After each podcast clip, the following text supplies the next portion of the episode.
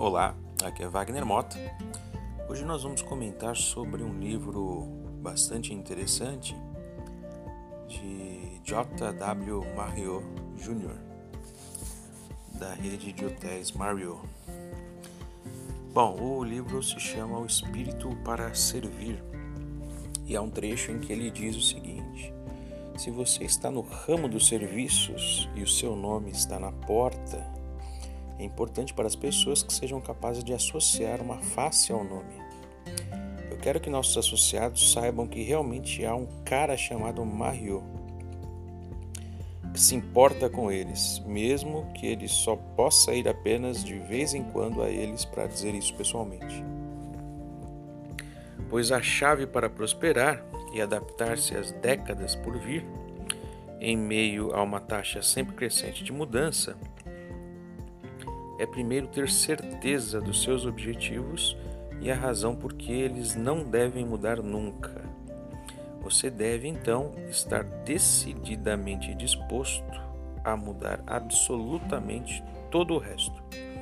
Esta rara habilidade de gerenciar continuamente a mudança é o segredo do, de, do passado de Mario e a chave para o seu sucesso. Então esse é um trecho que Jim Collins escreve no prefácio do livro do Mario Júnior.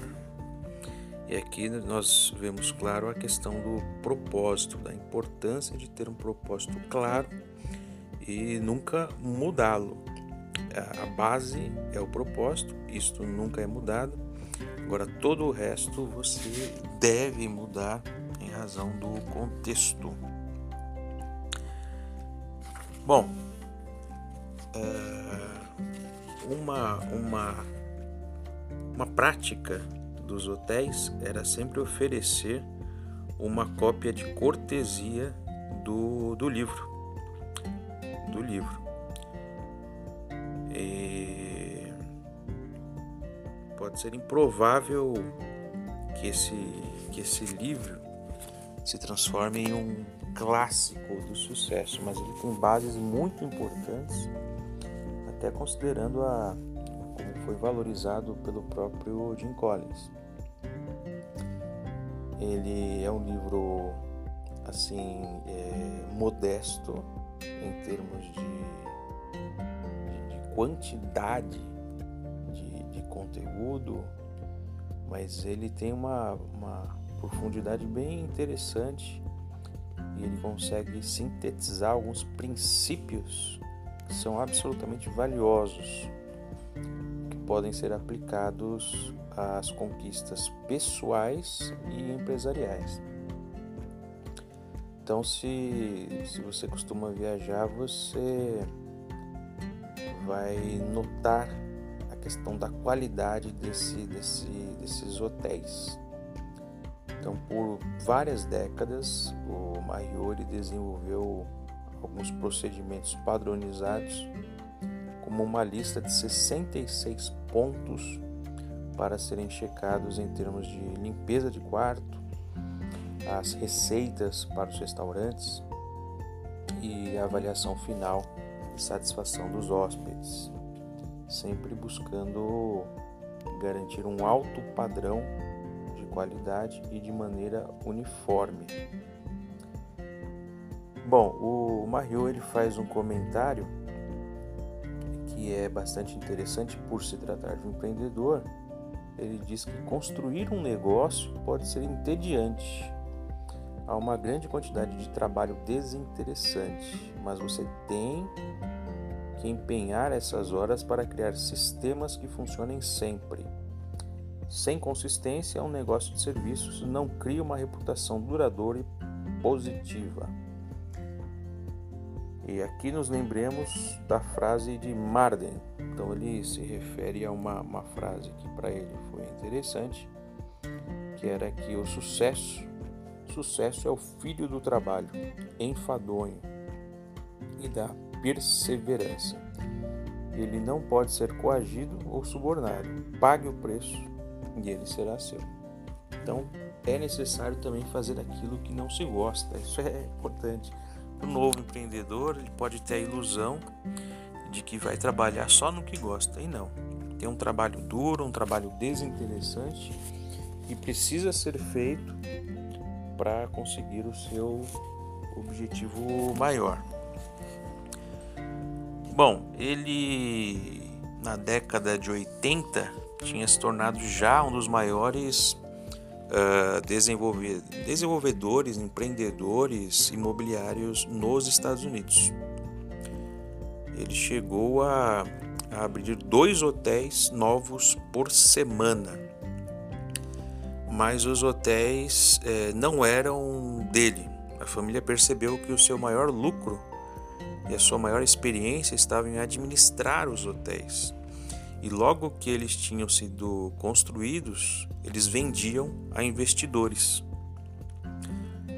deixados com valiosos contratos de longo termo para o gerenciamento. A companhia gozou da flexibilidade de não ter que pagar pesadas hipotecas. Então eles logo perceberam que seria um mau negócio ter hotéis próprios é, abertos a todo momento. Então esse sistema ele funcionou porque a firma tinha identificado é, uma coisa que podia fazer melhor que ninguém: projetar e implementar os processos que resultavam em uma excelente experiência para os hóspedes. Então essa era a grande qualidade da família. Eles focavam sempre na, nas pessoas também. É, ele sempre afirmou que a forma com que a companhia tratava ou trata os empregados foi o grande diferencial. Ele escreveu que, que no, está no ramo de pessoas, está muito mais no ramo de pessoas do que no ramo de serviços sempre afirmou que se você trata suas pessoas direito, elas vão tratar os hóspedes direito. Se os funcionários estiverem estressados, insatisfeitos ou mal treinados, é o consumidor que vai sentir os efeitos. Essa política de empregado em primeiro lugar, nós ouvimos falar em muitos, muitos empreendimentos, mas me parece que lá isso foi levado bastante a sério porque tinham uma série de ações que realmente valorizavam os seus colaboradores. Tinha um programa de participação nos lucros bastante importante, que foi implementado lá no início. Tinha um sistema de treinamento acima da média, então treinava as pessoas, as pessoas se sentiam valorizadas, tinham acesso a treinamentos de alta qualidade. Eles tinham também é, eles tinham também é, à disposição especialistas e, e conselheiros que podiam tratar de questões pessoais dos colaboradores. Tinham essa cultura de abertura, de ouvir de fato todos os empregados e, e, muito mais ações sempre voltadas a pessoas, sempre voltadas aos empregados e ela ela se despontou como uma das melhores empresas para se trabalhar no ranking lá dos Estados Unidos, em diversos rankings, inclusive da revista Fortune. Bom, o, então o, o identificou dois pontos chaves que ele chamou de revolução na história da, da companhia. O primeiro foi mudar do ramo original de alimentação para hotéis em larga escala. E o segundo, ele conta que, que percebeu que o crescimento seria limitado onde eles estavam, com relação a gerenciamento de hotéis de um padrão maior, que eles chamavam de serviço completo, e aí ele considerou a ideia de construir outros tipos de, de acomodações incluindo aquelas de preço médio, preço econômico e de longa hospedagem. E aí essa ideia chamou atenção, algumas pessoas foram contrárias a essa ideia, com medo de que a marca poderia ser prejudicada. Que 25 anos de trabalho poderiam ser jogados no lixo em razão dessa ideia nova. Mas isso acabou sendo colocado em prática e foi um grande sucesso. Foi um grande sucesso. Hotéis com preço médio e preço mais econômico e acabou gerando um crescimento exponencial e fez toda a diferença. E mais, como eles mantiveram padrões de alta qualidade, não prejudicou a marca, o que foi muito importante. Bom, então eles, eles não perderam o comprometimento com relação ao consumidor e os objetivos de sempre buscarem um melhor serviço. E tinha uma frase que ele sempre levava e sempre falava com todos, que era o seguinte: a arte do progresso é preservar a ordem em meio à mudança e preservar a mudança em meio à ordem. Esse era um lema da família Mario. E mais, companhias que não arriscam nada inevitavelmente ficam para trás das que o fazem.